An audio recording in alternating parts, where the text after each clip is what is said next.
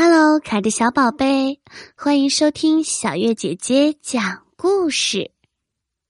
今天小月姐姐要给你讲偷东西的猴子。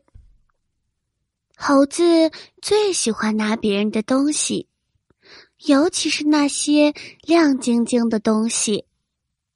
有一次，森林里来了一个小精灵，它浑身闪闪发光。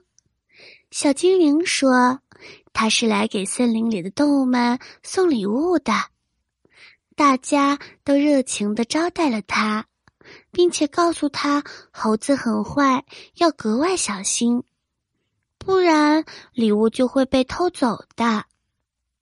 猴子待在角落里，难过极了。他好喜欢小精灵，也好想要一个礼物。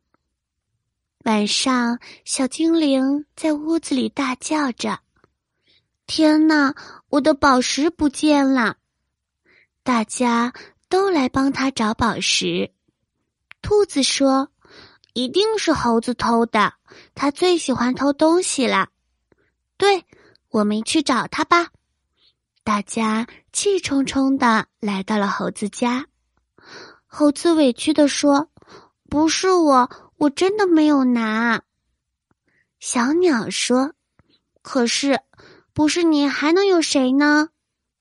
大家你一句我一句，叽叽喳喳的吵了半天，就是不知道谁偷了宝石。小精灵拿着宝石飞了过来，他对着大家说：“我找到了。”今天中午吃饭的时候，我不小心把它掉在了餐桌下面。小动物们都纷纷向猴子道歉。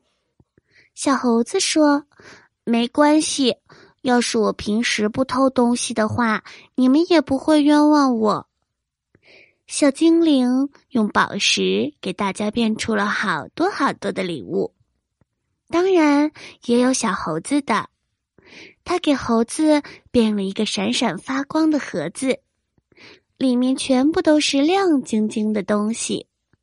猴子开心极了，他对小精灵说：“谢谢你，小精灵，以后我再也不偷大家的东西。”森林里的动物们拿着礼物，都开心的回家了。